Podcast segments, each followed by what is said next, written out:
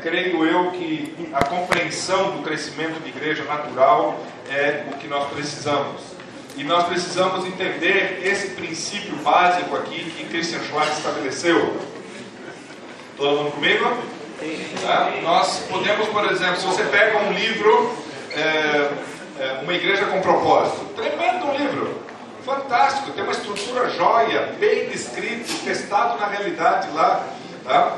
Mas eu não pego aquilo e vou fazer igual em outro lugar. Tá? É, uma, é um modelo, é um modelo que tem pressuposições, tem uma história, tem uma, um jeito que, é, que eu não sei se é exatamente é, é, adequado para a nossa realidade no Brasil, em primeiro lugar. Em segundo lugar, você vai querer fazer, você não vai conseguir fazer 100%. Por quê? Porque não funciona daquele jeito na realidade onde você for colocar. Agora, existem ao redor do mundo, existem é, elementos, princípios gerais de crescimento de igreja que você pode absorver e depois aplicar em situações, aplicação para cada caso. Tá? Claro que sim. Você tem dezenas de experiências e de coisas que deram certo, você tem dezenas de coisas que, que funcionaram, que você pode tentar fazer e ajustar e é, é, fazer funcionar nos, nos diferentes lugares. Hoje nós temos diversos modelos, inclusive dentro da igreja adventista, temos diversos modelos de igreja diferentes tá? que funcionam e que estão indo bem. O projeto em, São Paulo, por exemplo, né? eu já fiz referência lá, lá a, a, a Taguatinga, lá, desculpa, Taguatinga não, Sobradinho, é, uma igreja toda estruturada em pequenos grupos, inserida dentro da, da comunidade. Eu não sei como perfeito é o modelo, mas nós temos um modelo. Nós temos um modelo é, de, de igreja com propósito também. Uma igreja que eu acompanhei é, em Manaus, uma, uma igreja recém, é, que está agora acho que uns dois, três anos funcionando. Tá um plantio de igreja no meio de pessoas é, de classe alta. Quem conhece Manaus, ali na Ponta Negra, né, tem uma, uma região ali de pessoas abastadas, prédios riquíssimos empresários eh, da Zona Franca de Manaus, praticamente todos os que têm alguma posição, alguma coisa, moram naquela Ponta Negra. E então eles, esse pessoal está tá ali, é, esse pessoal tá, mora ali e não tem, não tinha nenhuma igreja adventista naquela região. Então é, agora colocaram uma igreja ali, só que precisa de toda uma abordagem diferente. Ao irmos lá conversar, eles têm uns, uns, algumas coisas muito claras muito definidas, um planejamento estratégico muito bem elaborado. Tá?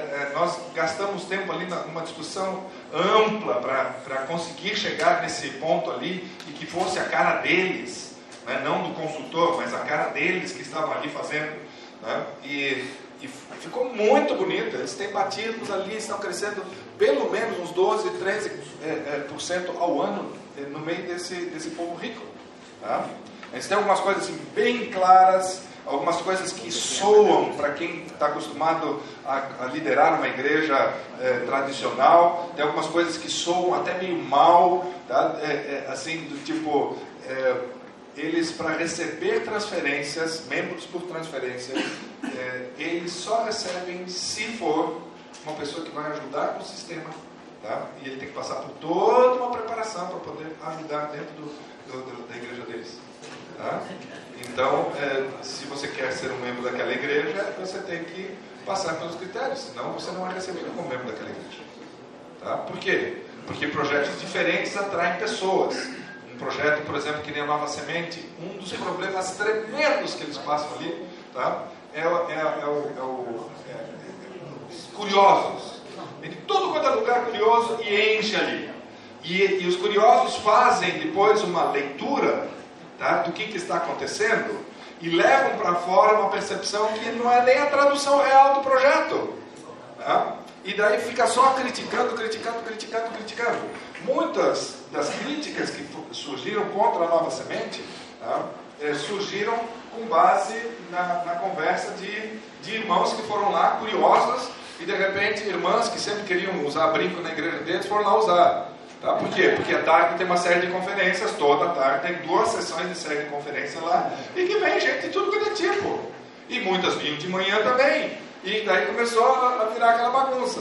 Né? E elas saíram e, e confrontavam com os seus pastores, lógico, deve ter variações disso.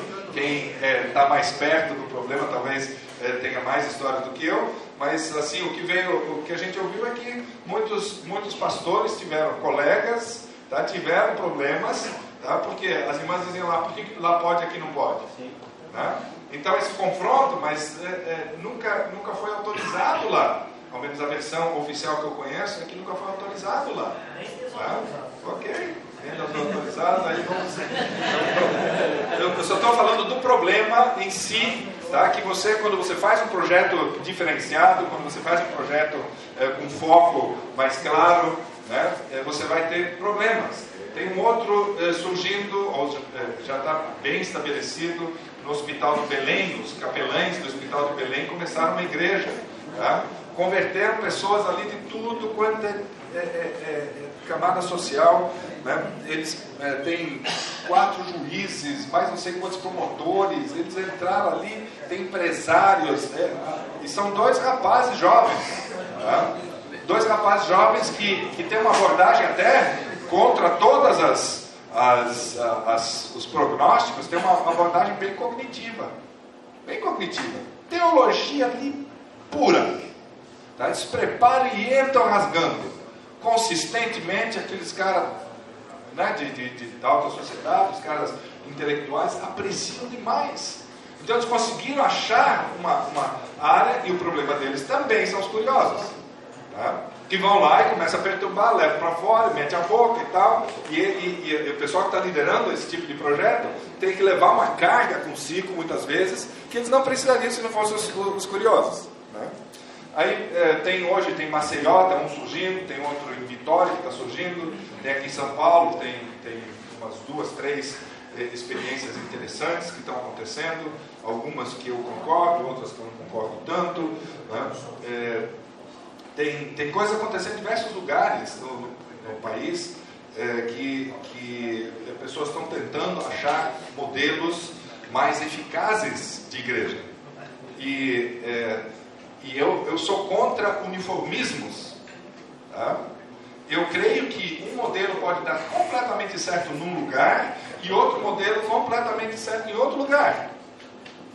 Tá? E a igreja que na verdade, desculpa, é a igreja que na verdade tem que achar, a igreja local que tem que achar o, o, o, aquilo que vai ser eficaz naquele lugar e com quem que os irmãos que estão, que vão é, executar, que vão realizar, com quem é que eles se identificam. Tá? E achar essas soluções é um processo de discussão, é um processo de, de, é, de tentar achar concordância. Alguém leia para mim, por favor, é, é Mateus capítulo 18, versículo 19.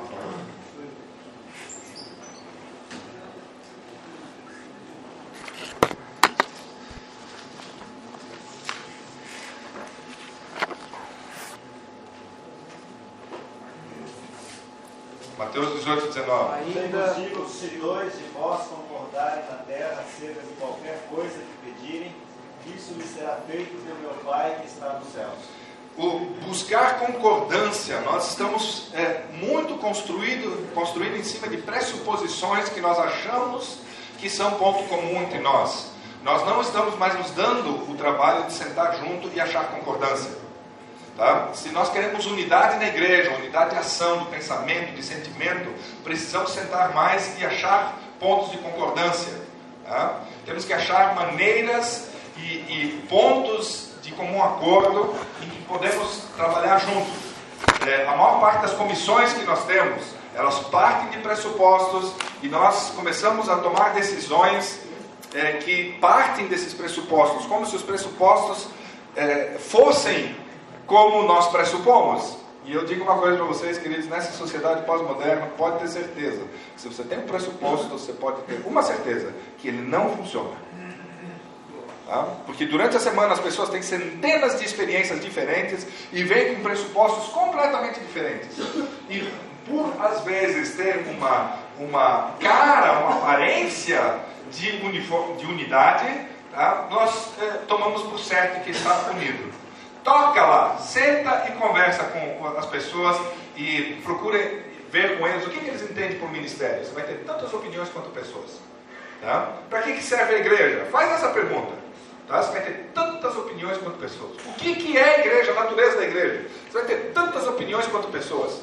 Tá? Por quê? Porque nós não trabalhamos conceitualmente unidade é, é, e, e, trabalhamos conceitos que gerem unidade. Tá? Então, é, pelo fato de nós estarmos falhando com isso, de buscarmos essa concordância, nós, e nós não, não temos a bênção que é a promessa desse versículo aqui. Lê de novo, pastor, para a gente, por favor.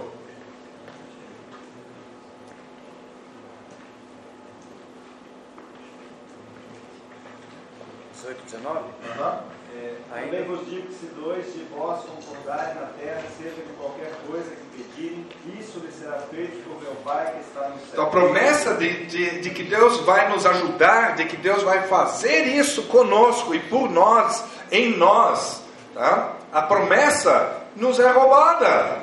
Quando a gente não procura concordância. Quando nós só andamos com pressupostos, quando nós só pressupomos que está tudo bem. Tá? Dá uma conversadinha. Tá? Só que eu diria para você: convida o pessoal para tua casa, põe um chinelo, uma camiseta, um short, tá? põe, faz uma caminhada, conversa no informal, você vai ver o que, que, o que, que vem tudo à toa.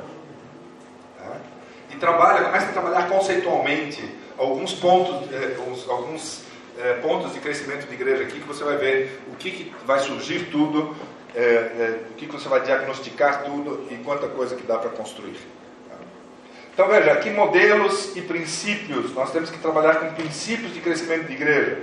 Se você pegar modelos, nós nesse momento nós não temos modelos adequados. Nós temos modelos, como já foi observado aqui, nós temos muitos modelos é, que não são adventistas do sétimo dia. E, consequentemente, nós, se você copiar modelos e aplicar, você vai estar trazendo toda a carga de coisas que não tem nada a ver conosco e que provavelmente vão matar a identidade adventista do sétimo dia. Tá? Então, e não é essa a minha proposta. Minha proposta é que nós cresçamos como igreja adventista sétimo dia. Tá? É, deixa eu fazer só um parentezinho aqui, só para eu, eu, eu desopilar meu fígado desse, desse assunto. Eu creio, queridos, que crescimento de igreja, acho que já fiz até referência aqui. Eu creio que crescimento de igreja não só são membros na lista, o crescimento de membros na lista de membros. Crescimento é, de igreja também é aquilo que é, acontece na vida, na transformação de, de, vidas que nunca se tornam irmãos adventistas sétimo dia. Tá? A, a, ideia de crescimento que eu é, persigo aqui vai um pouco mais além dos números. Tá?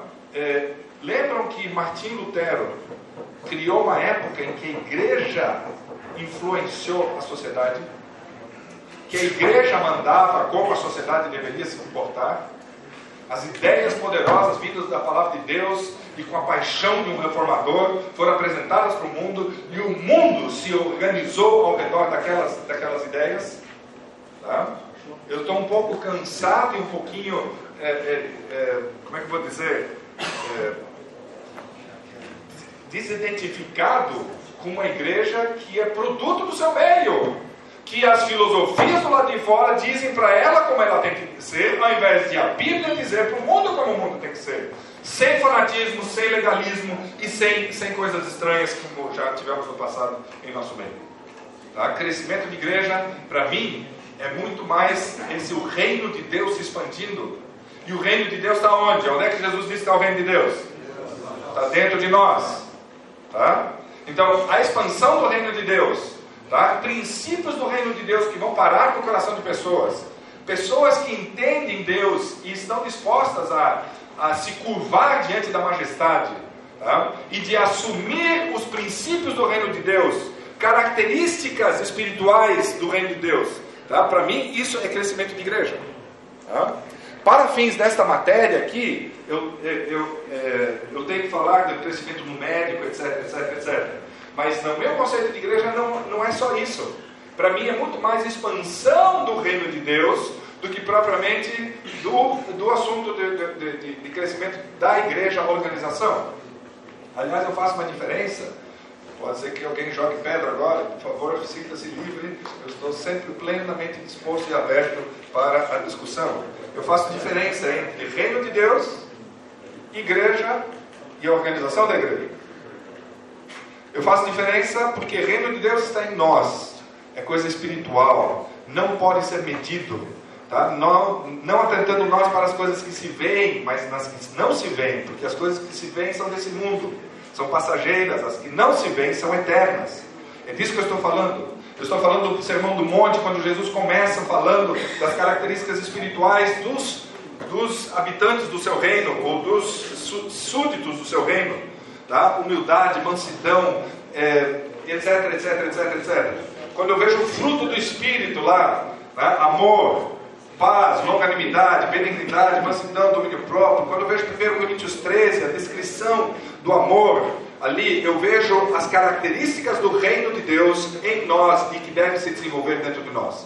E quando uma faísca desse, desse reino espiritual sai do meu coração e pula para o coração de uma outra pessoa, quando outra pessoa se sente atraído para esse reino, mesmo que ele não receba a carteirinha adventista do sétimo dia, mas uma vez que ele observe isso e absorva isso, tá? Para mim isso já é já é o crescimento que Deus está querendo, tá? Daí nós temos a igreja. A igreja é o que? É a coletividade de irmãos, de pessoas que têm intencionalmente é, um crescimento do reino de Deus em si. Entenderam a, a construção da frase aqui? Então, é, igreja é a união, a reunião de pessoas tá, que estão cultivando o crescimento do reino de Deus dentro de si. Tá? Igreja, no conceito bíblico, no conceito que, que eu estou perseguindo aqui agora, não é o conceito de, é, de é, essa igreja não tem nada a ver com orçamentos, com hierarquias, com, é, com votos, com praxes, com é, é, nada disso. Eu não estou falando mal nem de uma coisa nem de outra, só estou fazendo diferença. Tá? Para mim, a igreja é a reunião disso aqui. E aí você não é mais do que eu, eu não sou mais do que você, nós temos que achar jeito de, de comum acordo, baseado nos princípios do reino de Deus, tá? acharmos maneiras de avançarmos e de expandirmos o reino de Deus. Porque se eu estou sozinho nessa, eu estou tô falhando. Precisa. Povo de Deus é um povo, não é uma pessoa. Não tem heróis no reino de Deus. Tá? Existem pessoas que se disponibilizam e se colocam à disposição de Deus para que Deus faça desenvolver o reino de Deus dentro delas. Então, igreja é a reunião dessas pessoas que entenderam e que têm o reino de Deus em constante processo de crescimento dentro de si, se reúnem para levar isso para outras pessoas, para que o reino de Deus se expanda em outros corações. Para mim, isso é igreja. Organização, como eu já falei aqui, é necessária. Não tem como você ficar apenas com um corpo volátil, pessoas que é, é, né, andam por aí, etc. Precisamos de uma organização. Precisamos de algum momento tá, é, dessa organização. Creio eu que no, no, momento final da história desse mundo não vai mais haver organização, mas a igreja vai continuar e o reino de Deus também. Tá? Porque o reino de Deus está em nós. E se você e eu tá, nos unirmos e no espírito de Mateus 18, 19 buscarmos unidade, buscarmos concordância, nós somos a igreja de Deus. Pode ser que a organização deixe de existir, que prédios sejam desapropriados, que não existam mais orçamentos, porque não pode ter uma estrutura administrativa mais. Pode ser que em algum momento a organização finde, mas a igreja vai ser triunfante. Tá? Agora, a igreja de Deus, é, a organização, nós precisamos nos organizar. Queridos, eu tenho andado bastante por aí, né, com essas viagens missionárias, é interessante que a gente vê é, por aí afora. Como é que a gente vai pregar o Evangelho num, numa, numa, cultura, por exemplo, que nem a Índia? Tá? Que existem animosidades tremendas contra cristãos, que existem é, mais de 500 línguas dentro de um país, que existem é, islamismo, hinduísmo, castas. Como é que nós vamos fazer esse negócio? Precisa ter um ponto de partida, precisa ter uma organização, alguma coisa. Inclusive, para eu poder enviar um missionário, tenho que ter um ponto de parada lá. Né? Então, nós, para que a gente possa fazer o reino de Deus se expandir como igreja no coração de outras pessoas, nós precisamos nos organizar. Podemos nos organizar assim, podemos nos organizar de outra maneira, podemos incrementar, podemos mudar culturas corporativas quando uma, por exemplo, já não está mais eficaz. A, maneira como nós nos organizarmos tá, Precisa honrar a Deus, é claro, mas precisa funcionar pelos princípios do reino de Deus, mas ela pode ter diversas caras. Tá? Numa época de uma maneira mais assim, em outra época de outra maneira. Tá? É, como igreja, queridos, né? igreja agora, é, pegue bem essa definição de igreja. Nós, povo, corpo, corpo vivo, nós somos um corpo vivo e o corpo vivo obedece todos os parâmetros de qualquer sistema biótico. Se eu tenho um pé de, de pêssego, tá? e eu tenho, eu adubei esse pêssego, ele está no sol, ele tem todas as condições de temperatura, de latitude, de altitude, tudo que ele precisa para crescer. No entanto, ele não tem água, ele não vai crescer e nem produzir frutos. Tá? Todo o sistema biótico é assim. Tá? Se você tem um filho e você leva ele no médico, o médico diz que ele está com deficiência de cálcio, o que você vai fazer? Cálcio nele, porque ele não vai crescer bem. Ele vai crescer com a estrutura óssea fraca e qualquer coisa é, vai, vai quebrar os ossos dele. É isso que você quer? Não. Então você vai lá e supre. Doenças eclesiásticas tá, vão roendo a saúde tá, da, da igreja e nós não prestamos atenção. Manias, deixa eu chamar pelo nome, esquisitices tipicamente nossas, adventistas do sétimo dia, vão se perpetuando quase que como uma coisa certa. Tá? E, e, nós não discutimos mais e deixamos a coisa e aquilo vai roendo pelas, pelos cantos, vai criando doenças, tá? e nós que combatemos as doenças, combatemos os efeitos daquilo lá, sendo que nós deveríamos liderar no, no sentido de mudar aquilo que está é, é, produzindo a, a, a, doença. Então, por exemplo, se você tem um determinado sistema baseado. É, vamos dizer uma família que cuida de uma igreja local, fica mais fácil. Tá? A gente não entra em nenhum território muito perigoso aqui. Tá? É, tem uma igreja que cuida, é, uma, uma família que cuida de uma igreja.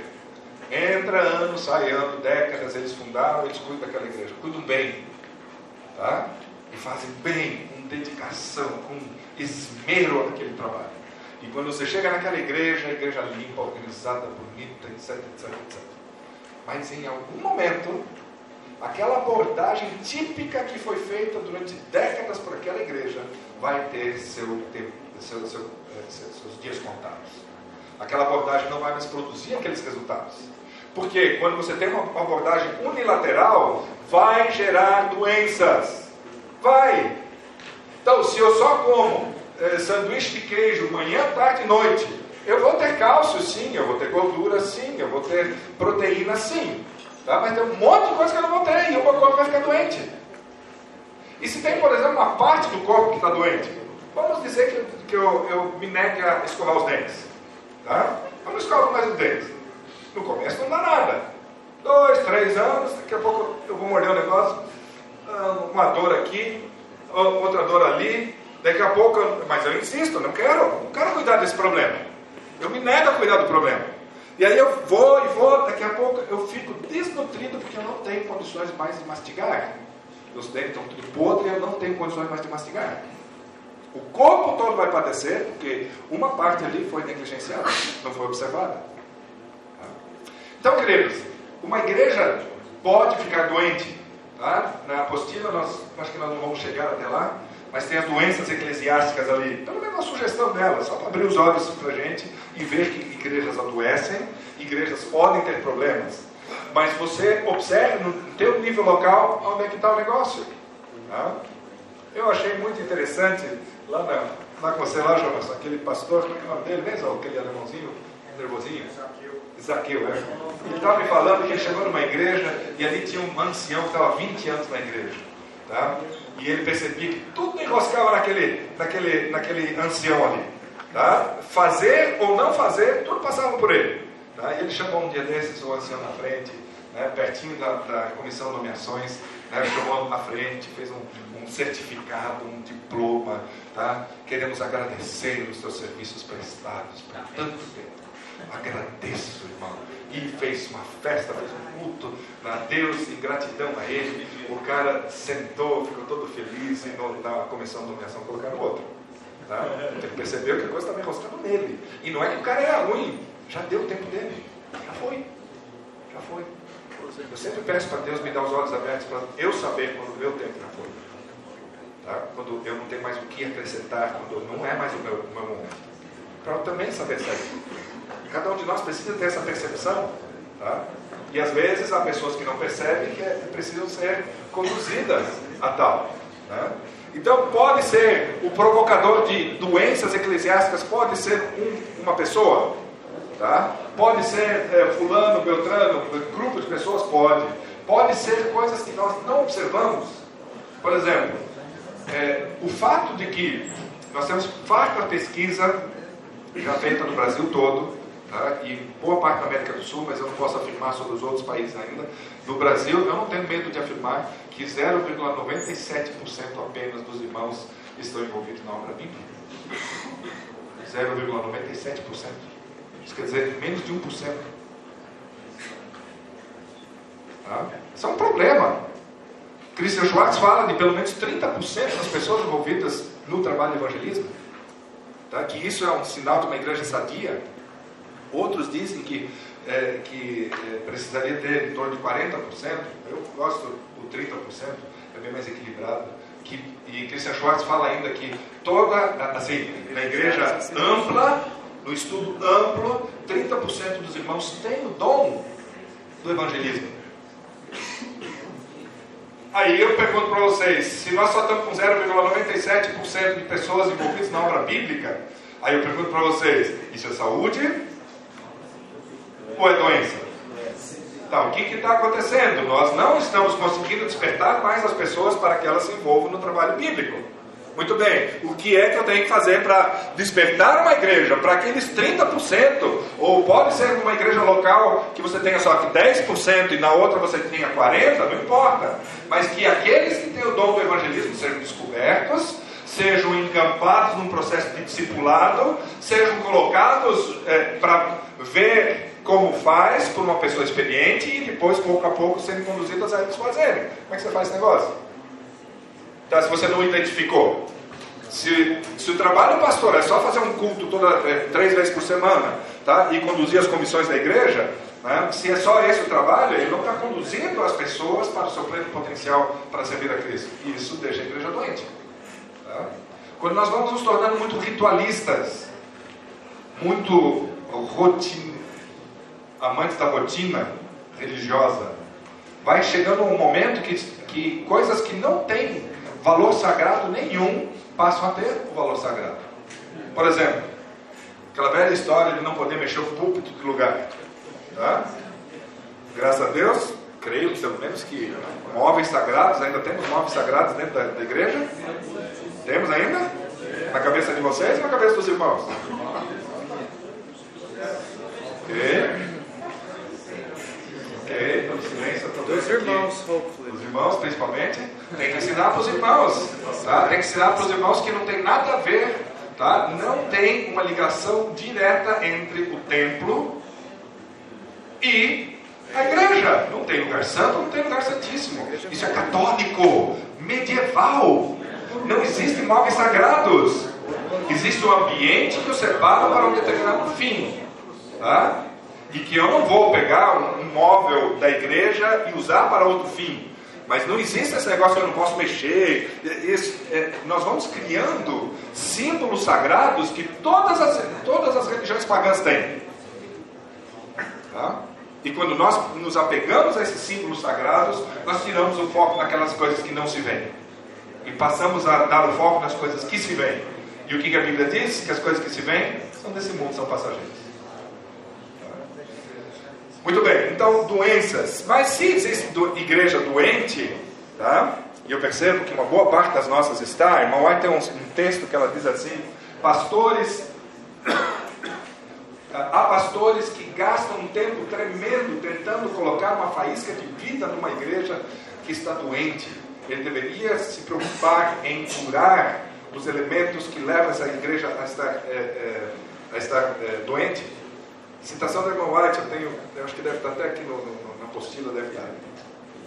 Então, queridos, é, igrejas podem ficar doentes e você que é o médico, Você que é o responsável por diagnosticar. E você que é responsável por o quê? Por avaliar e ver o que, você faz para que, uma vez de, é, é, diagnosticado doente, como você faz essa igreja voltar a ser sadia.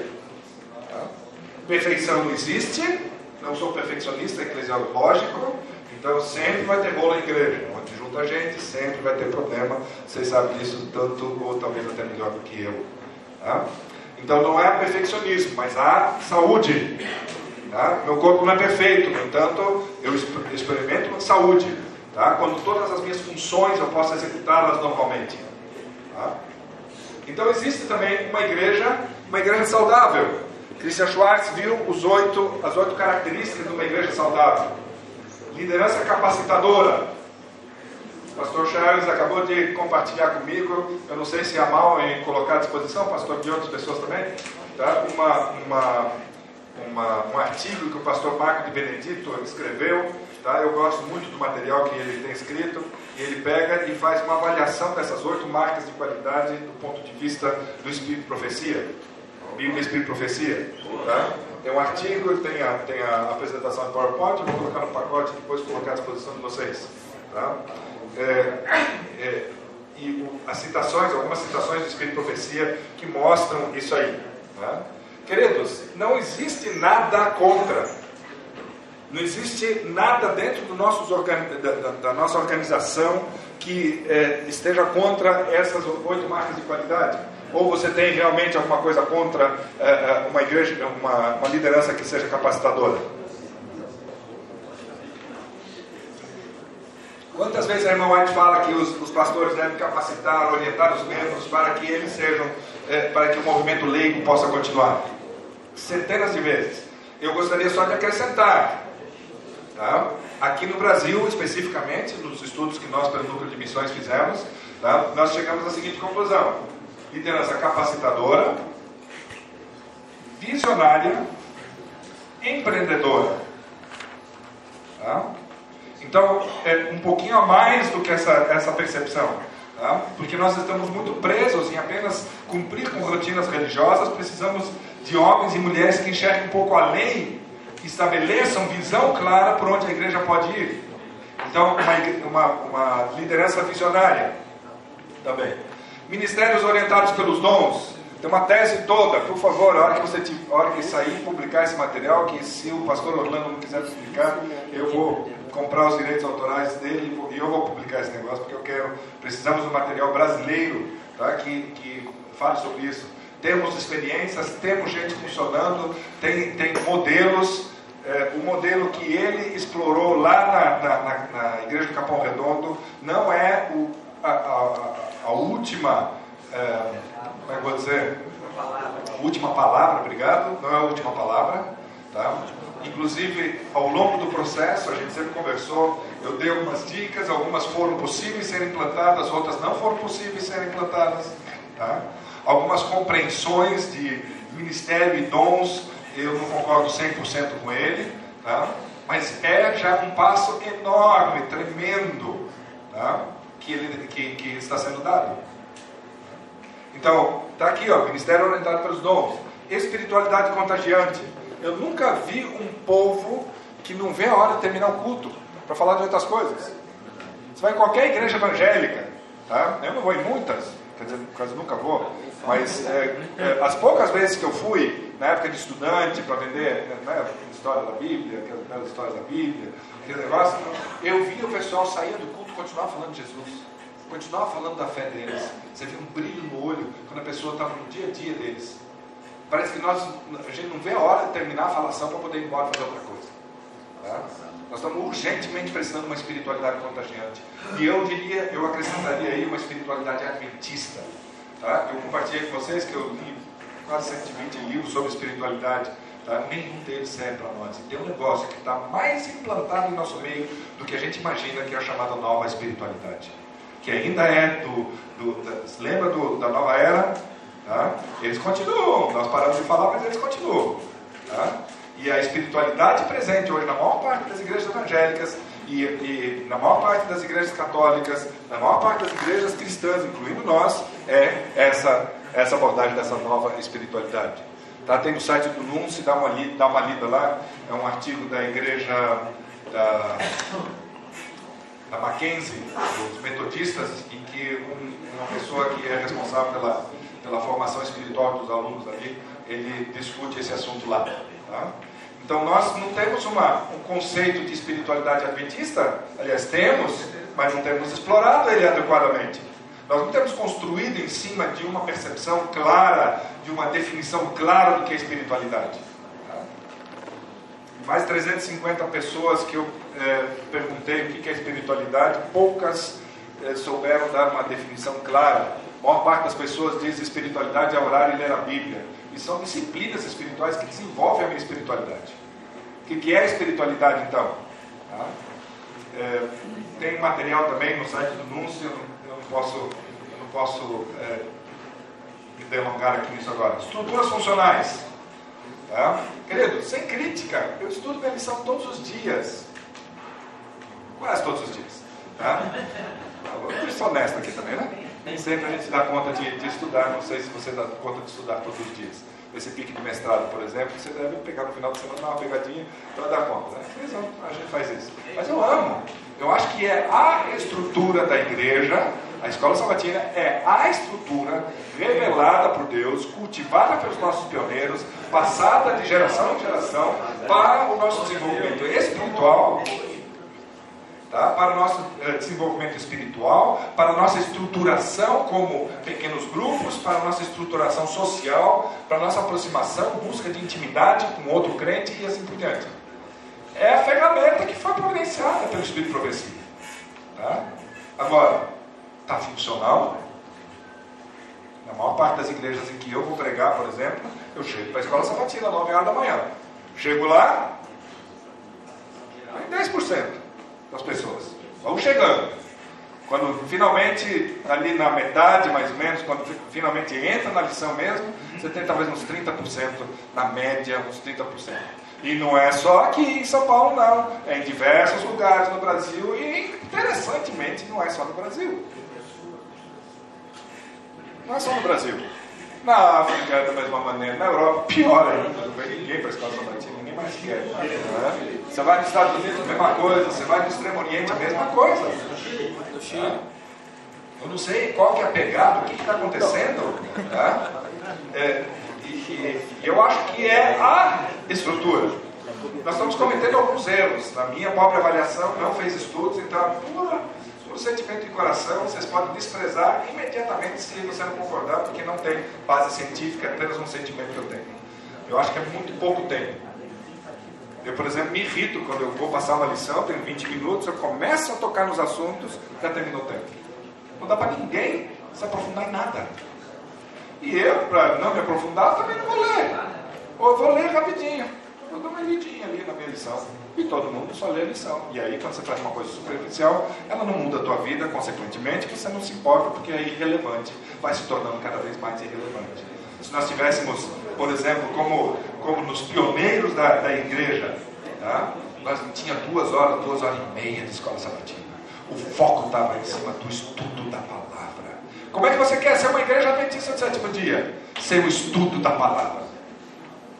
E eles são da escola sabatina, você pode discutir, ah, não é um guia adequado, ah, porque tem outros eh, guias que seriam melhores, ok, tá? mas é o guia.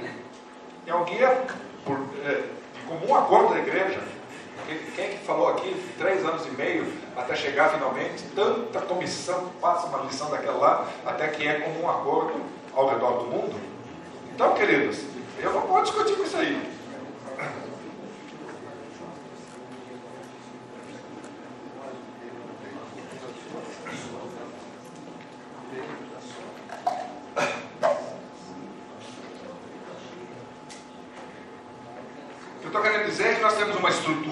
e ela não está funcionando para aquilo que ela deveria existir.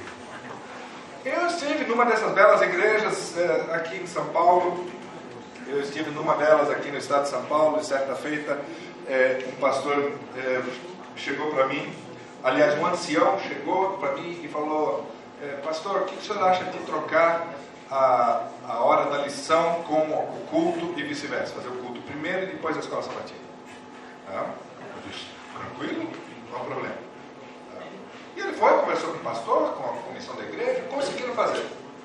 Do dia para a noite, do dia que foi plantado e nos, nos, nos dois anos que se seguiram, ele passou de, é, de presença em torno de 10% para 90%. Tá? Estudo diário, daqueles 10%, ainda quase ninguém estudava, ele passou para 50% de todos aqueles que vinham começar a estudar. Então ele mudou o horário, começou a dar um enfoque muito melhor, fez, é, é, é, embalou, colocou uma embalagem bonita na escola sabatina, os melhores conjuntos cantavam na escola sabatina, os vídeos mais interessantes eram colocados na escola sabatina, tinha tempo, ele tinha uma hora e meia para duas horas é, na escola sabatina, ele re, revolucionou a escola sabatina e a igreja dele deu uma, uma crescida espiritual tremenda, tremenda. Só por mudar o horário e depois dar um enfoque mais forte na escola sabatina. Só, só por isso.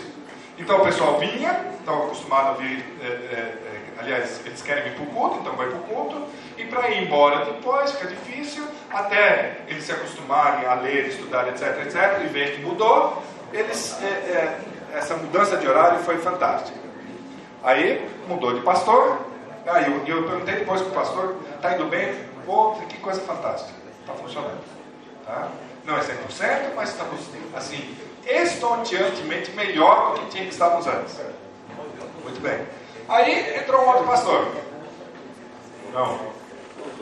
É tradição da nossa igreja que a primeira escola sabatina, depois o Mudou, cortou os horários. Não, tem que ser pontual aqui. Terminar a escola sabatina tem que ser pontual.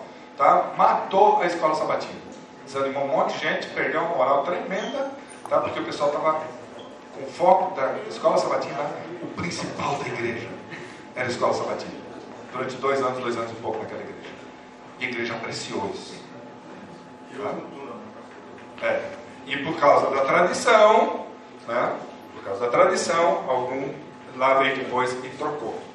Então, queridos, é, eu, eu fico pensando o seguinte: é, o que, que é mais importante? Estar a escola sabatina e o culto? Ou cumprir, cumprir com essa tradição? Ou que a estrutura seja funcional? Que é a proposta de Christian Schwartz. Tem que funcionar. Não sei se vocês sabem, na época de, na época de Ellen White, de Tiago White, etc., eles tinham é, uma escola sabatina forte, eram duas horas de estudo, muitos versículos da Bíblia, tinha prova, tinha, tinha um negócio assim, tremendo, foco, a, o clima, a cultura corporativa girava em torno da escola sabatina. Tá? E depois disso eles tinham a chamada reunião social. Tá? O que, que era essa reunião social? A reunião social não era nada mais, nada menos do que período de é, testemunho, muitos testemunhos. Tiago White, uma vez, ele, ele, ele fez uma, é, uma das revistas adventistas daquela época, ele disse: Nós tivemos uma reunião social muito abençoada, nós tivemos 103 testemunhos. Pouco exagerado para mim, distribuindo ao longo do, do, do ano aí, né? Precisa 103 uma vez só, mas basicamente ele fez uma, uma reunião social que foi só, só essa, é, essa, é, o testemunho. É, os testemunhos, Ellen White fala claro que não, não eram testemunhos egoístas, tá? mas compartilhavam aquilo que Deus tinha feito através da pessoa na vida de outras pessoas, que era o principal grupo de testemunhos que eles procuravam. Então, histórias missionárias. Não é aquela, aquela, aquele testemunho, ah, eu perdi minha chave, fiz uma oração e achei minha chave. Tá? Que não tem nada de errado. Eu sei que Deus, eu já, já passei por situações assim, eu sei que Deus faz. Mas uh, o foco não é numa espiritualidade egoísta, é mais numa, numa, é, em testemunhos de, de trabalho missionário mesmo. Então, estruturas que funcionem. Ela, ela repreendeu Battle Creek, porque ela, Battle Creek estava se tornando que nem as igrejas evangélicas, que tinham um sermão a cada sábado. Olha só, hein? Olha só isso aí. Ela criticou Battle Creek porque estava tendo um sermão a cada sábado como as igrejas evangélicas. Porque ela disse que muitos sermões fazem com que as pessoas fiquem preguiçosas. Ela fala que anestesia as pessoas. Ela tem, relaxa, as pessoas acham que é disso que se trata, ir lá para o sermão e ir para casa. Tá? Quando você faz, no entanto, uma escola sabatina forte, concentrada na palavra, e logo depois disso você tem uma sessão de testemunhos, hinos que você canta, você troca ideias, você se fortalece, chama pessoas que estão achando o caminho para Jesus, ora por elas na frente da igreja, você, você vai dando o estímulo adequado para que a igreja retome de novo a sua função missionária. Porque se é isso que está sendo colocado lá na frente, se é isso que está sendo é, ressaltado, é isso que eu vou fazer. Cultura corporativa, querido, se forma com valores. Dependendo dos valores que você exalta na frente da igreja, é isso que a igreja vai querer. Dependendo dos valores que você reprime, é isso que a igreja vai reprimir. É essa a função do líder. O líder faz isso aí. Então, estruturas funcionais, tá? estruturas que funcionem. culto inspirador. Como seria um culto que inspire adventistas a serem adventistas, não inspire adventistas a serem evangélicos ou pior, católicos? Papador de sermão. Como é que, você, como é, que é um culto inspirador agora, né? Porque Christian Schwartz tem a proposta dele, né? Que tem que ser um culto bonito, agradável, tem que ser, sei lá, música boa, etc, etc, etc. Mas eu já faço a, a, o ajuste adventista do sétimo dia. Como seria um culto inspirador? Um culto que inspire as pessoas a voltarem a ser adventistas do sétimo dia. De adoração a Deus no dia de sábado. Ok, mas isso é um conceito amplo, certo? Você vai ter que ir lá na tua igreja pensar. Qual é o conteúdo que eu vou passar nos sermões para levar a igreja para lá? Como é que eu vou estruturar isso aqui para não deixar as pessoas só deitadas eternamente em berço esplêndido? Mas para criar uma atmosfera de ação, uma atmosfera de desenvolvimento espiritual e de, de ação de pregação do Evangelho. Tá? Como é que eu construo isso? Nós temos um modelo hoje, basicamente, de culto evangélico nas nossas igrejas. Não um culto adventista sétimo dia. A adoração nossa tá, está, pode ser até. É, é, é, é ela, ela, ela tem é, muito mais elementos evangélicos do que adventista do sétimo dia. Então, culto inspirador, sim senhor.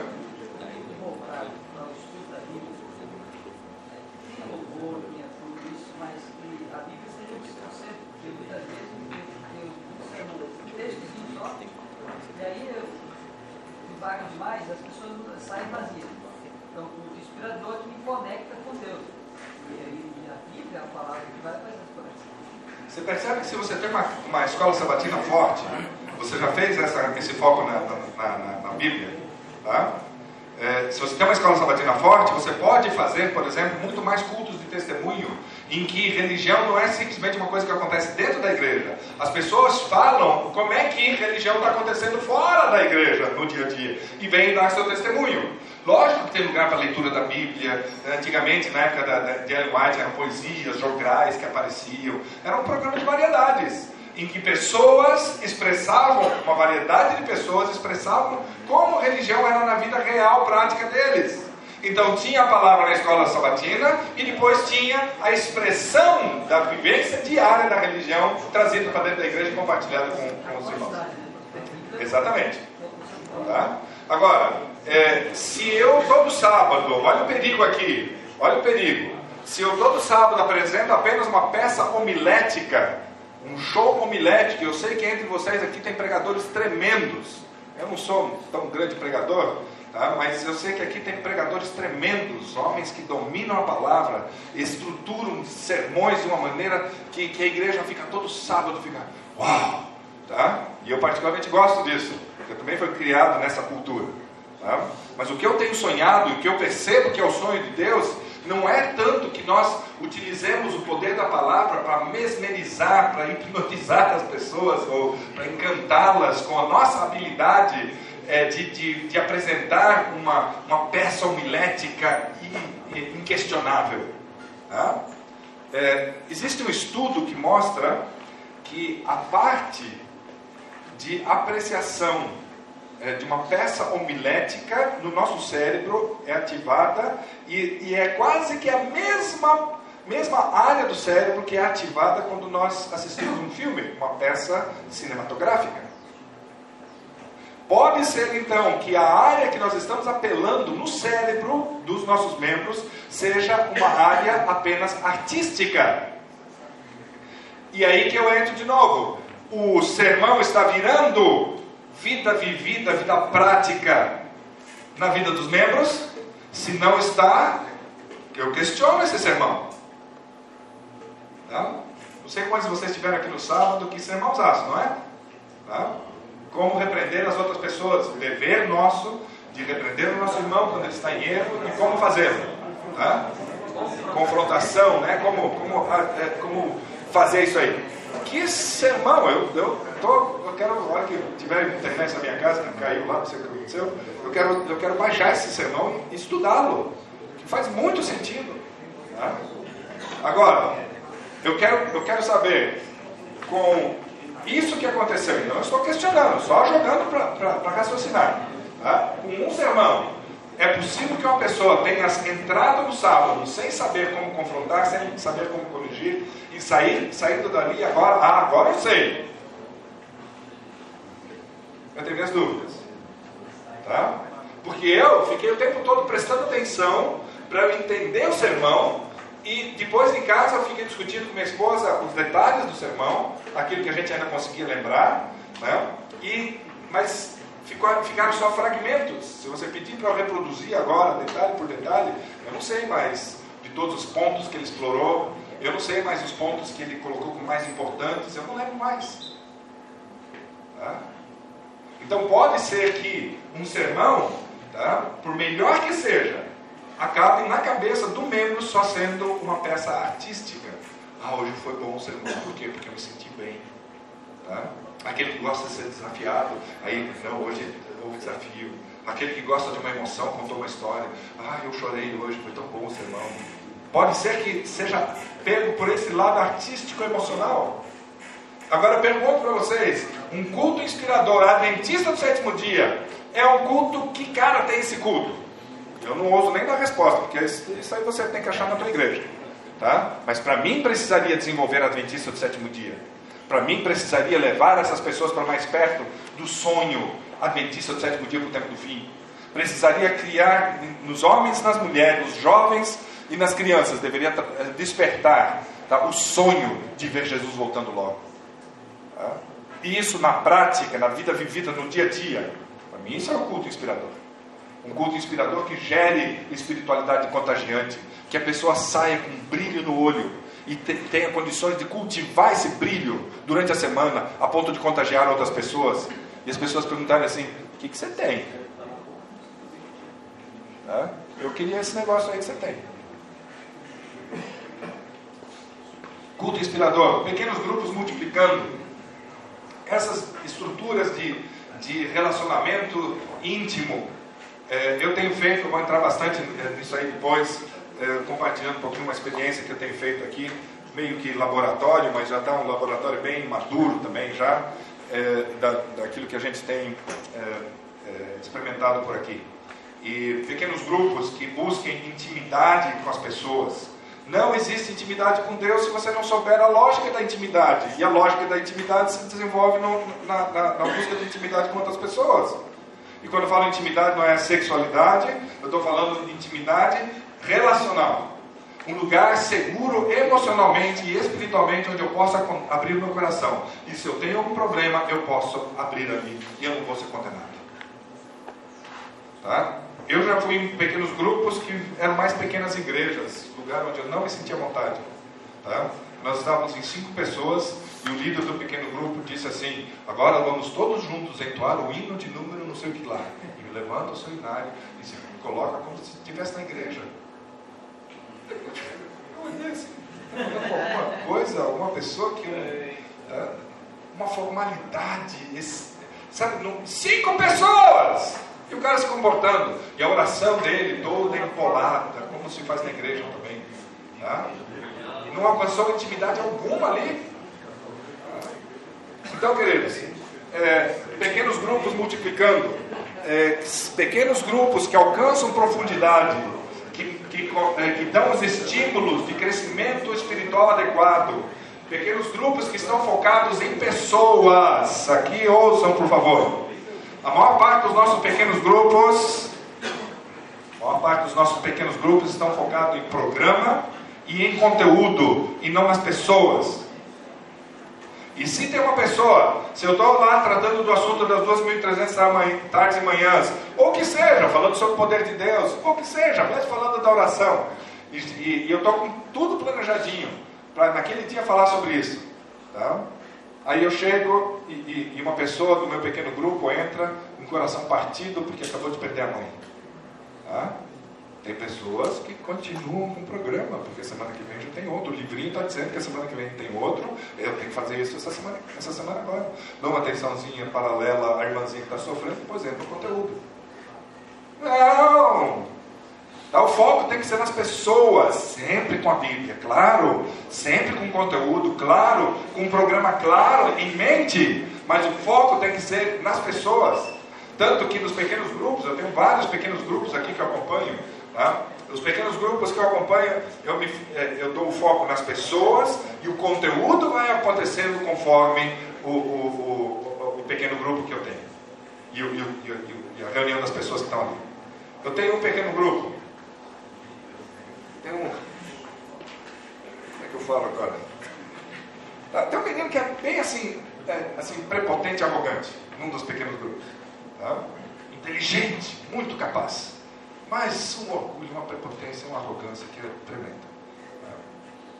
E levou dois anos da gente falando sobre tudo quanto é coisa, orando um pelo outro, etc, etc, criando um ambiente de segurança emocional para a gente poder abrir o coração. Levou dois anos, tá? E, e eu cheguei para ele um dia desse e falei, ô oh, meu querido, eu, eu, eu, sinto que eu tenho que te falar um negócio. Oh, o que é tão importante? Você quer a versão curta, direta, ou você quer que eu floreie? Para não doer tanto. Tá? Aí ele disse, não, fala direto, nós temos liberdade para isso. Tá bom.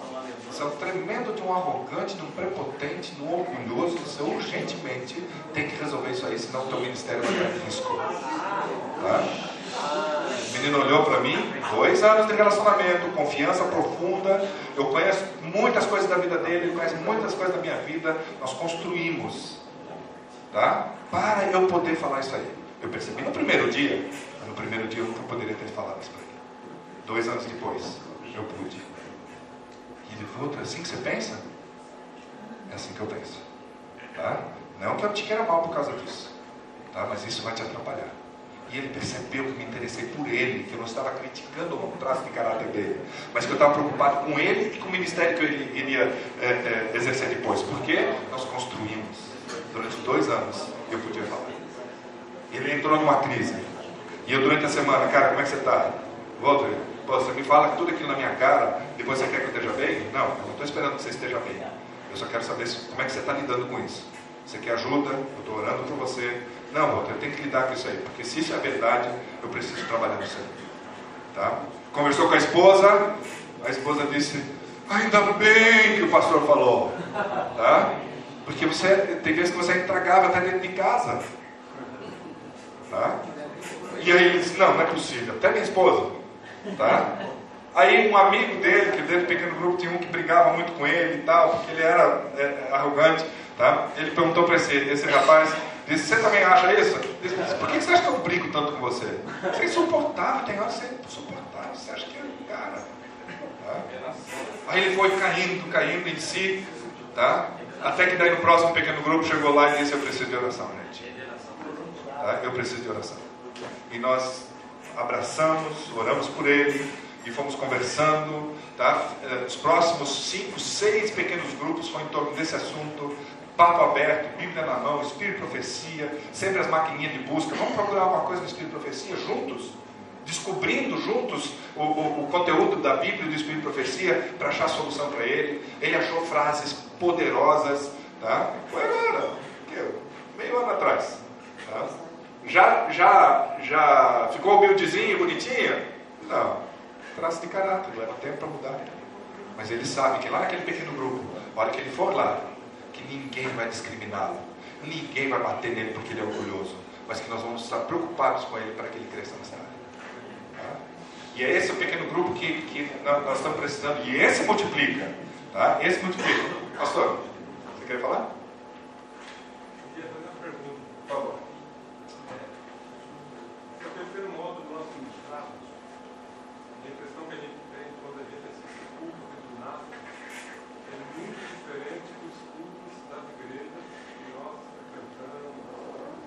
Melhor, pior? Bom, eu vou perguntar, não vou dar opinião.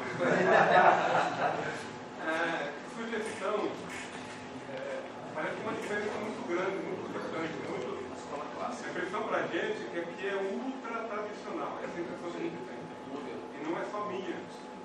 Vários colegas conversando. Então, que conselho você daria para a gente em como lidar com essa?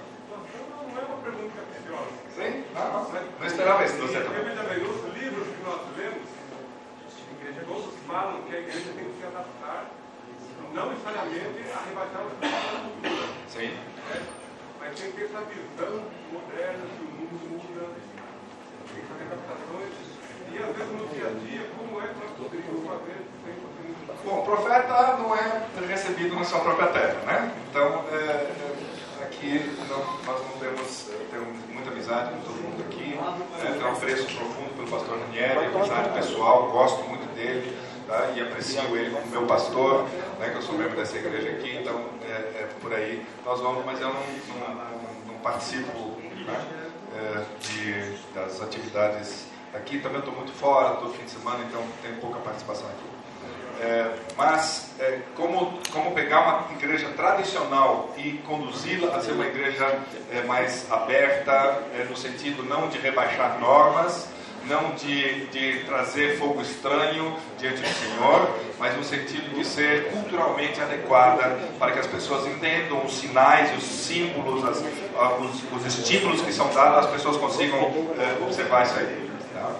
É, basicamente, quando você tem uma igreja com bastante conversões, tá? com é, muitos recém-conversos, isso vai acontecer porque os recém-conversos têm um pé lá fora ainda, têm uma percepção ainda de fora e eles ajudam. Quando você traz essas pessoas para a tomada de decisão, quando você ouve essas pessoas no processo de ajuste da igreja, você vai receber muitas dicas de como, de como você poderia é, é, ser culturalmente adequada para a época.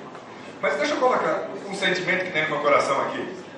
É, vocês sabiam que não existe uma relação direta entre o estilo de música e crescimento de igreja. Não existe uma relação direta. Igrejas crescem tendo um órgão e violino e não sei mais o que, igrejas crescem com guitarra e bateria. Mesmo tanto, não existe uma diferença significativa. Tá? Então, o, o estilo musical não é aquilo que vai necessariamente gerar essa adequação cultural. Tá? Eu sou muito eclético no meu, no meu gosto musical, na igreja não tem problema de uma música um pouco mais animadinha, não tem problema em ir a uma igreja que talvez até tenha uma bandinha lá na frente, tá? É, meu gosto particular é mais para o tradicional, tá? Mas não tem problema, problema com os outros também. Então, música não tem ligação direta com o crescimento de igreja. Mas sabe o que, que tem? Uma igreja nessa, nessa bela terra de São Paulo aqui que eu fui visitar, uma igreja pequena, tá? irmãos relativamente simples, numa igreja de periferia, é, na cidade de São Paulo. E ali eu fui pregar numa, numa igreja e vi uma cena interessante. Cheguei cedo, tá? E uma irmãzinha, mais ou menos desse tamanhozinho assim, ó. Mais ou menos assim, tá? Meio fofinha, vestido floral, 1960, cheirando a naftalina, tá? Um um cabelinho tipo coque assim atrás, bem a lá congregação cristã, tá? E ela me recebeu. Tá? Ela me recepcionou na porta. Na hora que eu vi aquilo, eu disse, poxa, jovens, bem vestidos, né? Um negócio assim. Mas aquela irmã tinha uma, é, é, era uma coisa interessante. Tá? Ela me deu um abraço, me olhou no olho e me desejou boas-vindas, como faz tempo que eu não sou é, convidado para as igrejas. Eu não recebo nas igrejas essas boas-vindas. Tá? Ela não sabia que eu era pastor, cheguei, terno gravata e tal, mas ela não sabia que eu era pastor. Tá? E me deu umas boas-vindas, que coisa mais agradável para chegar naquela igreja, por causa daquela irmã. Aí eu fiquei, como me chamou a atenção, nisso, sentei à frente, pronto ali para os acontecimentos do culto, né? mas fiquei olhando para trás para aquela irmã. Aí eu vi um menino franjinha na cara, típico emo, tá? roupinha bem, né, do jeito que eles gostam de usar, roupa preta, com não sei o que lá, um lápisinho no olho, menino tinha, tá? Um, um, umas coisinhas assim, meio molinho também e tal. E, e, é, é o jeitão dele. A hora que ele entrou, a hora que ele entrou, eu observei e fiquei de olho, disse, deixa eu ver o encontro de gerações agora aqui. Né? Um emo com uma mulher cheirando a naftalina com vestido de 1960 e um coquezinho a lá, congregação cristã. Esse menino deve sair correndo em dois minutos. Tá? Chegou essa irmãzinha, tá? eu percebi que era uma, uma irmãzinha cheia do amor de Deus. Foi na direção dele, pegou na mãozinha dele, na, na mão dele assim e disse: Você não é daqui? Aí eu moro ali na frente. Bem-vindo. Posso dar um abraço? Abraçou, beijou o menino no rosto e eu vi um negócio interessante. O menino estava meio tenso. Quando essa mulher o abraçou, ela fofinha, abraço gostoso. Tá? Quando ela abraçou aquele menino, ele tipo assim fez assim. Tipo, cheguei em casa, achei o meu lugar. Era, era gritante a expressão visual, a linguagem não verbal daquela cena. Tá? Aqueles dois mundos se encontrando, tá? e aquela irmã acompanhando ele, sentaram, sentou no banco, pediu para uma outra pessoa ficar lá na frente, na recepção, sentou com ele, tá? cheirando a naftalina, e biblinha aberta com ele, fez o que a gente faz nas igrejas tradicionais e cuidou daquele menino. Tá? Um, sei lá, um ano, talvez um pouco mais, um pouco menos depois daquilo, eu voltei naquela igreja. Tá? E vi aquela irmãzinha, não era o mesmo vestido, mas era o outro vestido de 1960, tá? também cheirando a naftalina, tá? e o coquezinho, do jeito que sempre estava. Né? E, eu, e eu perguntei para ela, quando começou a escola sabatina, tal, o andamento das coisas, eu perguntei, escuta, ano passado, quando eu estive aqui, um rapazinho com uma franja, um olho pintado, né, que, tinha, que tinha tal e tal característica, tá? ele, ele, ele veio, você perdeu contato com ele e tal, onde é que está esse menino? Está ali, ó. Tá? Mostrou ali para o rapaz, o rapaz estava dentro da igreja, aí eu, eu não aguentei, tive que conversar com ele. Tá? Eu perguntei para ele, escuta, é, eu tive ano passado, eu tive ano passado aqui, e você foi, acho que foi o primeiro dia que você chegou. É, eu lembro de você, você pregando aqui. É, foi o primeiro dia que eu cheguei tá, na igreja. O que, que fez você, você chegar? Ah, a tia fulana, esqueci o nome dela agora, a tia fulana, ah, ela, ela me levou na casa dela, me apresentou os filhos, e mais não sei o quê, e ela já tinha os netos, eu brincava com o neto dela, e ela simplesmente me absorveu na família. História do cara, família destruída, uso de droga, o pai era usuário de droga, a mãe era mulher de programa, tá? trazia esse dinheiro para casa, o marido ficava muito chateado com isso, não sei porquê, mas né? é, ficava muito chateado, e, e, a família toda desestruturada, toda arrebentada, e ali ele achou aquilo que ele estava procurando. Para mim, isso é crescimento de igreja, queridos. Uma igreja que sabe amar é talvez o elemento de maior influência no crescimento numérico. Você quer fazer grandes mudanças de, de aparência, de guitarra, de, de, isso, aquilo? Pode até fazer. Tá? Em alguns lugares até apropriado, às vezes até necessário, em alguns lugares dar uma modernizada no culto, etc, etc, para que para o membro já existente da igreja se reidentificar com a igreja, às vezes é bom fazer algumas mudanças. No entanto, a essência, queridos, está nisso. A essência está nisso. Bom, é, então, evangelização orientada para as necessidades é, das pessoas. Nossa evangelização é orientada para as necessidades, mas não das pessoas, a nossa. Eu tenho que apresentar um relatório X, então eu faço, lógico, querendo ver a salvação da pessoa, não estou suspeitando da honestidade de ninguém aqui, por favor, mas tem sempre por detrás aquela pressão de que eu tenho que batizar tantas pessoas. E eu, isso me, me, chamou muita atenção, lógico, eu saí daqui do Brasil, fui para a Alemanha, fiquei seis anos lá, e, e, quando eu voltei de lá, um amigo, amigão, amigão meu, tá, me cumprimentou, encontrei com ele, ele me cumprimentou, e a primeira coisa que ele falou assim, e aí Walter, tudo bem? Tudo bem e você? Como é que você está? Olha, já alcancei meu alvo de batismo. O que, que, que, que você está falando? Eu faz sete, oito anos que não te vejo, estou te dando um abraço, quero saber dos teus filhos, da tua esposa, quero saber como é que está você, como é que você está sentindo no ministério. Quero... E o cara me fala que já alcançou o alvo do batismo, parece uma coisa neurótica. Tá? Que coisa mais estranha.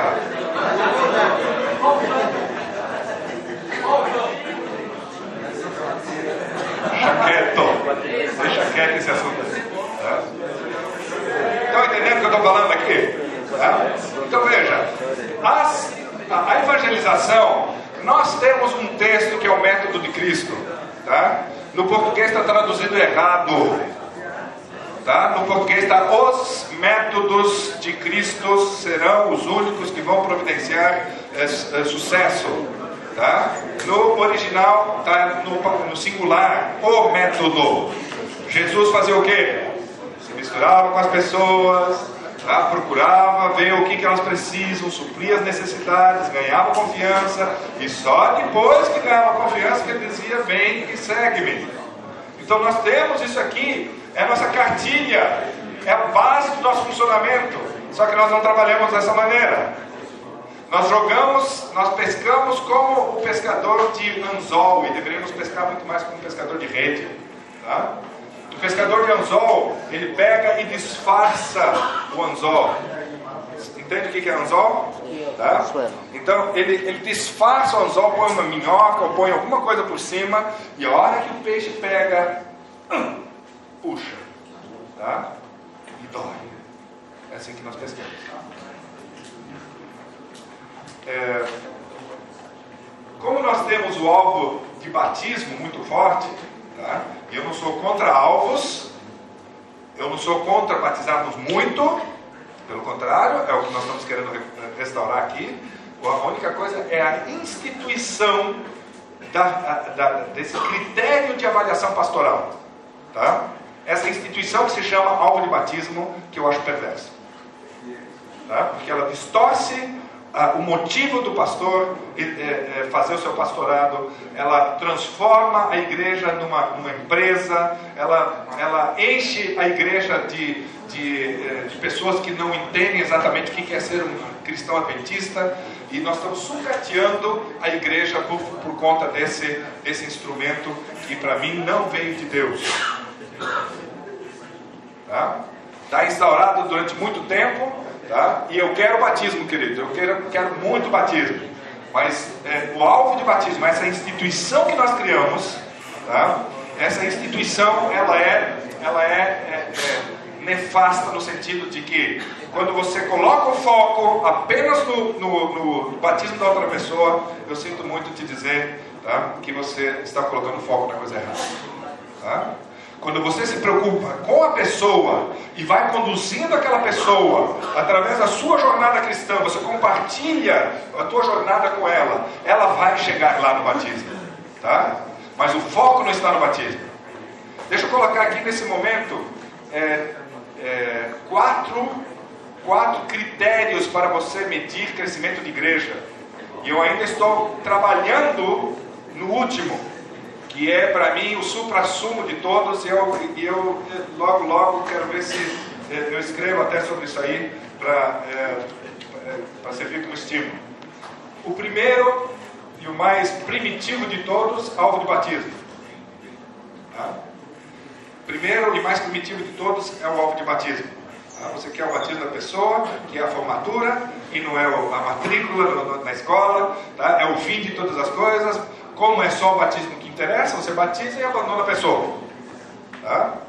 A própria instituição dessa, desse, dessa, desse critério, tá? ela estimula o pastor a essa perversão de só querer o batismo da pessoa. Tá? Mas isso não é um problema do pastor, é um problema é, institucional que estabelece o, o, critério de sucesso pastoral com essa medida do alvo de batismo. Tá? É, o segundo, o segundo, é, são, são pessoas presentes no culto. Tá? Tinha pessoas, tinha, é, é, durante um bom tempo, nas igrejas evangélicas, se media a quantidade de pessoas que estavam presentes no culto. Inclusive, Christian Schwartz, em alguns momentos, ele faz essa abordagem também. Tá? Terceiro critério de crescimento eh, numérico é a taxa de crescimento anual, taxa de crescimento decenal. Que você pega tudo que entra, desconta tudo que sai, você põe num quadro adequado para você ter uma, uma visão panorâmica do que está acontecendo em termos de entrada e saída, e você tem condições de, de observar. E nós vamos, depois eu vou dar uma entradinha rapidinha nesse assunto aqui para você ver. Esse é o terceiro. E, é, e até aqui. É, vosso, vosso servo tinha chegado com muita alegria, muita felicidade, achando que tinha encontrado a última solução. Tá? É, o que está sendo discutido hoje, eu tive essa ideia no momento de oração, eu pensei, Deus, mas não é possível. Esse critério é um critério só de números também. São pessoas que entram, pessoas que saem. É verdade que dá para fazer muitas inferências, dá para entender muito, mas é uma percepção muito numérica. E eu lutando com Deus e lendo e não achava nada, e, Espírito Profecia dizendo o contrário e tal, e eu pensando, poxa, será que, como é, especialista de crescimento de igreja, não tem um outro critério, a não ser o critério numérico? E me veio à mente aquilo que Jesus quis. Jesus andou com os discípulos durante três anos e meio e os levou ao que? A maturidade espiritual, ainda não plena, tá? Outra hora a gente pode falar sobre isso, Tá? Durante os três anos e meio antes da, da morte e da ressurreição dele, eles não haviam alcançado a maturidade. Depois disso, foram alcançando a maturidade, mas Jesus, o alvo de Jesus, não era batismo, não era sequer taxa de crescimento anual, era alcançar discípulos, discipuladores, homens, se possível mulheres, maduras em Jesus Cristo, conforme diz ali o apóstolo Paulo em Efésios capítulo 4, versículo 9 em diante, eu acho que é, de alcançar a plenitude da estatura da medida de Cristo. Tá? E ali entra o assunto dos dons, do exercício dos dons é, e, e, tudo mais. Aí, é, esse ano, eu, eu, eu não pude ir, falta de recursos financeiros, mas eu pude baixar as os vídeos do Exponential da, da reunião que teve lá em, acho que foi Miami ou Orlando. Orlando, né? Orlando. Esse ano, o ano passado foi em outro lugar. Em Orlando, tiveram lá essa reunião do Exponential. E o, o enfoque dado ali o tempo todo era o quê? Que a medida que deveria ser perseguida não é de números de batismo nem nada, mas de pessoas maduras em Cristo pessoas em processo reprodutivo, pessoas que estão discipulando outras. Eu não meço nem os discípulos que ela tem, eu meço a pessoa que está discipulando. Sabe qual é um dos maiores problemas que nós temos hoje na Igreja Adventista Sétimo Dia? Quando nós falamos de discipulado? Não tem quem faça, porque nós não temos discipuladores. Eu procuro na igreja, você vai ter que fazer um pequeno grupo protótipo, trabalhar dois anos em cima daquele grupo protótipo para criar, para desenvolver discipuladores que possam fazer discipulado. Foi feita uma experiência muito interessante numa cidadezinha é, pequena no Mato Grosso do Sul. Esses que estão conversando estão ouvindo também? Queridos, última matéria, né? Eu sei que tem toda a compreensão, mas ande comigo aqui um pouquinho, tá? Ande comigo aqui, por favor. É, nessa cidadezinha, nessa cidadezinha chamada Selvíria, foi feita uma experiência muito interessante. Pena que o rapaz que foi para lá fazer o estágio de evangelismo não, não pode estar aqui nesse momento. Eu perguntei para ele se ele podia, não pode estar. Mas é, fizeram o seguinte lá: mandaram o casal, baiano que tem dois filhos. Tá? Viva os baianos. Esse Marcos é o nome dele. Ele foi para Selvíria e na cabeça dele ele ia fazer é, passar o carro de som, ia fazer é, distribuir folhetos, convites, armar uma tenda, série de conferências e depois de três meses, quatro meses ele ia então batizar. Só que foi proibido a ele de fazer isso aí. Ele disse: Você vai viver na cidade. Quanto tempo? É uma cidadezinha pequena, muito feia, muito assim, né? Tem muita coisa lá. Ele perguntou quanto tempo eu vou ter que ficar aqui, né? Então, dois anos, dois anos e meio, três anos talvez você tenha que ficar aqui. Tá bom. E Marcos ficou.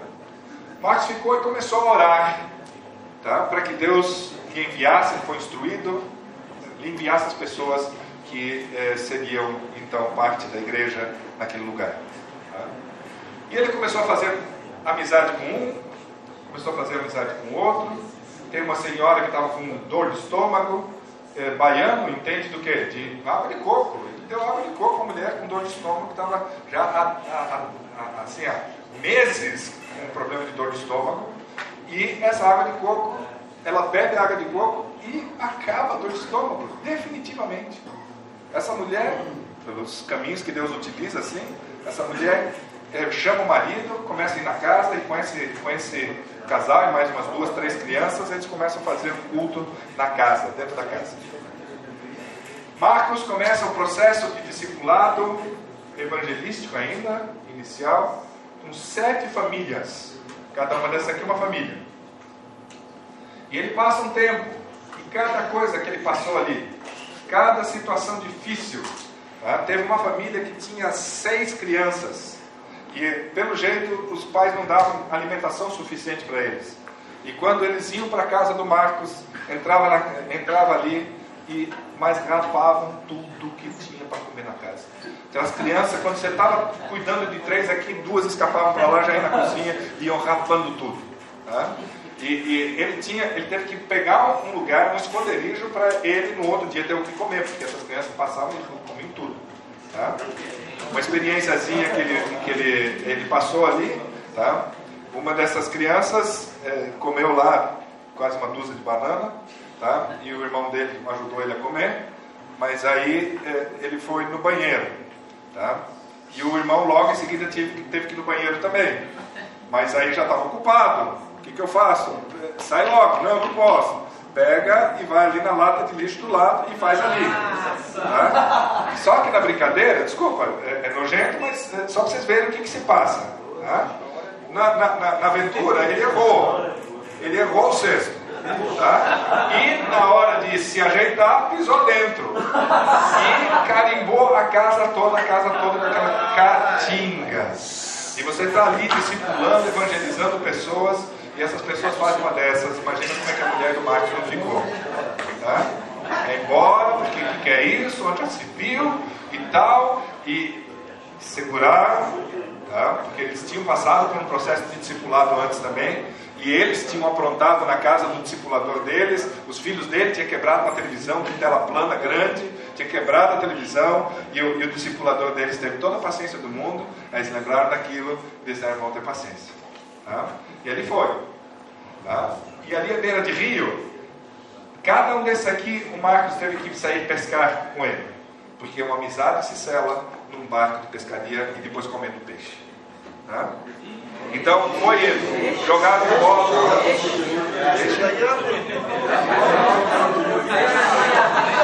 Jogaram, jogaram bola junto, estudaram a Bíblia, oraram, viveram, queridos, viveram Vamos lá? Viveram a vida cristã do dia a dia, comendo junto, fazendo as coisas junto. Viram o Marcos, tá? um baianinho, um moreninho lá de, da Bahia, tá? viram o Marcos como sendo um modelo de vida. Puderam conviver com ele com tal, com tal qualidade que viram como é esse Marcos e viram como é que ele lidava com as situações. Você acha que os pais não viram o menino carimbando a casa toda e deixando a fedentina para trás? Viram. E viram também uh, o olhar de. Né, assim, e também a paciência que eles exerceram com tudo aquilo lá. Tá? E foi durante uns oito, nove meses. Tá? Essas pessoas foram sendo instruídas, orientadas, foram, foram recebendo o Evangelho, pregar, receberam a palavra tá? e estiveram prontas para o batismo. Depois do batismo, como é que nós fazemos? Lógico que foram abandonados, certo? Não, esse projeto é um projeto diferente. Esse projeto aqui, o Marcos foi orientado a pegar essas pessoas aqui agora, depois do batismo, não sei se você já percebeu, mas o batismo providencia para a pessoa uma nova perspectiva de vida. Não tem mais batismo pela frente. O batismo agora é a experiência passada. como é que é esse negócio de ser cristão agora que eu sou batizado? Abre uma nova janela, uma nova perspectiva para a pessoa. E agora tem que reinterpretar aquilo que foi ensinado antes do batismo, tem que reinterpretar. Como é que é esse negócio de agora ser um cristão batizado? E, o, e Marcos continuou com eles. E continuou mais um três, quatro, cinco meses. E aí ele começou, quando ele percebeu que essas pessoas estavam maduras, ele começou o trabalho ministerial, de formação ministerial deles. Já tinha passado um ano. Tá? Formação ministerial. Ao ele formar essas pessoas é, é, é, no seu ministério pessoal, essas pessoas já estavam, cada uma com duas, três, uma, tá? outra estava com quatro, outra estava com duas, três, outra com, sei lá, três também, tá? com famílias que eles estavam atendendo. Meramente amizade, Bíblia, é, acompanhamento, visita, amizade, fazer coisa junto, pescar, etc, etc. Quando ele entrou na parte ministerial aqui, ele agora foi ensinando para que esse processo dos filhos, tá? vamos chamar isso aqui de geração parental, tá? essa aqui é a F é, é, dos filhos, tá? e ele começou a ensinar os filhos como intencionalmente fazer com que essas pessoas também se desenvolvam até se tornarem ministros também do Evangelho, irmãos e irmãs maduros em Jesus Cristo capazes de multiplicar. Então ele entrou nessa fase ministerial aqui, ele entrou e começou a desenvolver. Tá? Dois anos e pouco, tá? quando Marcos foi embora finalmente, esses aqui, cada um tinha dois, uma, duas, três, quatro famílias, cada um.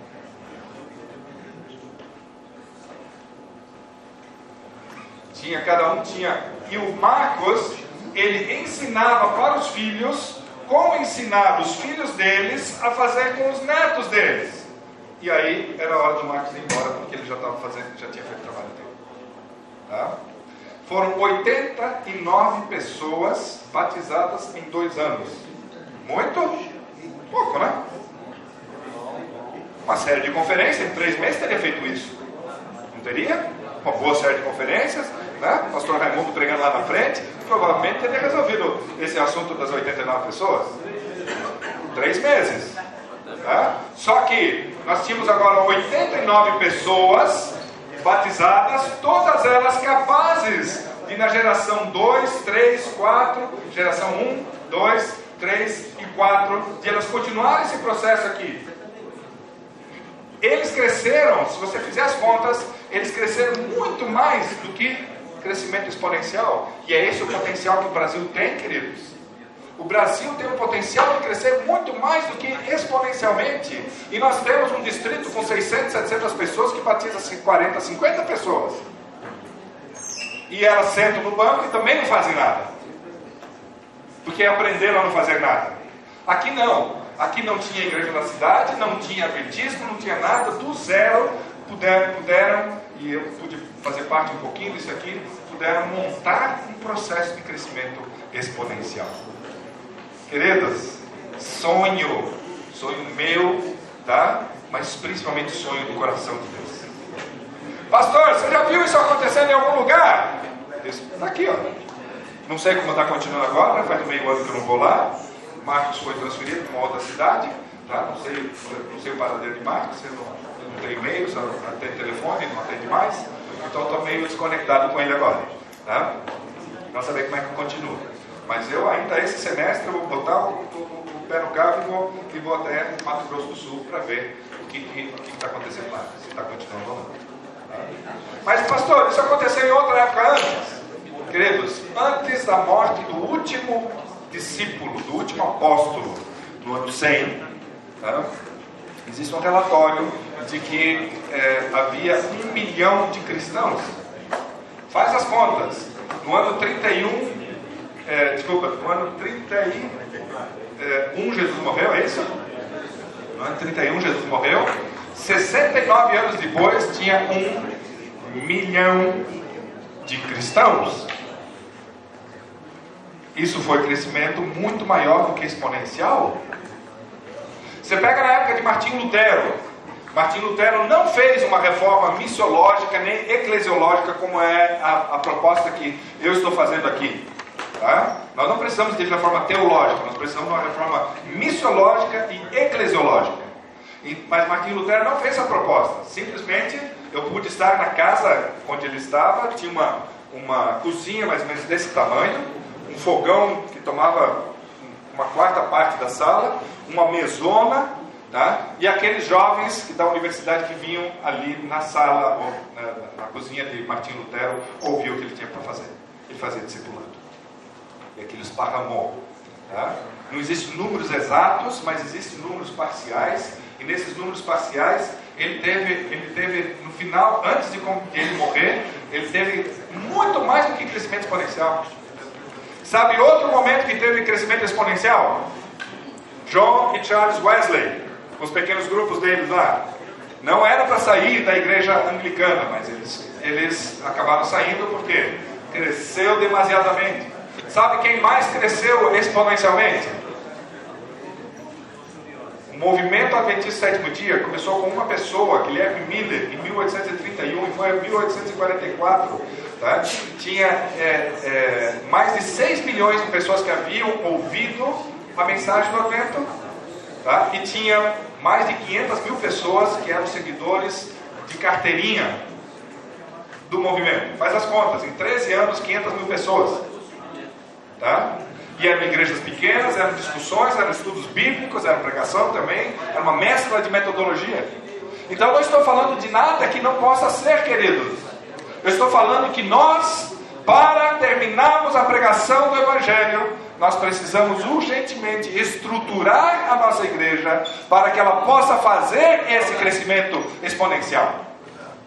Tá? E todo o investimento, quer seja os cultos, quer seja a escola sabatina, quer seja os relacionamentos marcados por amor fraternal, quer seja qualquer coisa, tá? Qualquer coisa que fizermos tem que ter esse foco, tá? Da terminação da pregação do Evangelho. Estou curioso para saber de Selvídia quantas pessoas vão sair pelo mundão afora ainda ser missionários. Se continuar assim, Selvídia tem o quê? Uns 20 mil habitantes? Daqui a pouco não vai ter habitantes suficientes tirando aqueles que não vão querer, porque sempre tem os que não querem, tem o direito deles não querer. Isso aqui, se continuar, daqui a pouco bate ondas que nós não sabemos onde vai dar. Queridos, as oito marcas de qualidade aqui de Christian Schwartz é de uma igreja saudável. Uma igreja saudável produz cristãos saudáveis. Produz homens e mulheres vigorosos que têm capacidade de fazer o trabalho que precisa ser feito. Tá? Eu preciso mais cinco minutinhos. Posso? Já passei sete, tá? Preciso mais cinquinho. Ok? Obrigado. Uh, Christian Schwartz, apesar de ter todo, todo o apoio aqui. Ah, aqui diz, Christian Schwartz diz claro também que nós temos o fator. Mas eu preciso de cinco minutinhos de qualidade, queridos. Vamos lá. Vamos lá. Christian Schwartz apresenta então que, nós, que tem a lei do mínimo. Se uma dessas oito marcas de qualidade não estiver bem, se ela estiver baixa, numa medida baixa, a igreja não vai ser saudável. Tá? Ela não vai crescer. Porque uma planta, uma planta que tem todas as coisas, mas falta um elemento lá, tá? nutritivo, alguma coisa assim, ela não vai crescer. Isso é um sistema biótico. Então precisa ter todos os elementos. Tá? Mas, queridos, eu voltei, eu fiz esse processo na minha igreja central de Berlim lá, foi muito bom. Nós conseguimos, no final, peguei uma igreja com 70, 70 e poucos membros, tá? É, e tivemos a crise. No final dos seis anos, nós tínhamos à tarde um culto com 60, 70 pessoas, pela manhã nós tínhamos é, em torno de 70 de novo tínhamos ao redor de 140 pessoas ali. Renovou praticamente tudo. Eu voltei lá, a maior parte das pessoas ainda está lá, algumas, lógico, saíram, o direito delas também. Tá? E, e é, a, coisa, a coisa cresceu e se desenvolveu muito porque eu procurei ter uma igreja saudável lá. Tá? Eu fiz o processo, me empolguei. Quando eu cheguei aqui no Brasil, a primeira coisa que eu fiz, material do Christian Schwartz, Tá? E vamos, vamos discutir esse material e vamos apresentar na, na sala de aula e assim por diante. E aí alguém me falou, né, alguém assim de, de, um, de, uma, é, de uma folha de pagamento um pouco mais alta do que a minha, né, chegou e falou, não, não tem isso é dentista. Né? Mas ele chegou para mim e disse, Walter, você está esparramando esse negócio aqui, isso aí não é adventista. Nem é brasileiro, não é adventista. Tá? Eu disse, olha isso. E o cara estava falando com honestidade, e eu eu sou uma pessoa que sempre desconfio muito de mim mesmo. Tá? Sabe aquele negócio de citocômetro, né? Eu tenho citocômetro bem, bem pulsado. Então eu, eu, eu fui e tal, e disse, poxa, será que, será que eu estou errando aqui? Tá? Voltei, estudei, repassei, não é. é. Então eu falei para ele, olha, estou vendo e revendo essas coisas aqui, eu não consigo ver o que você está enxergando.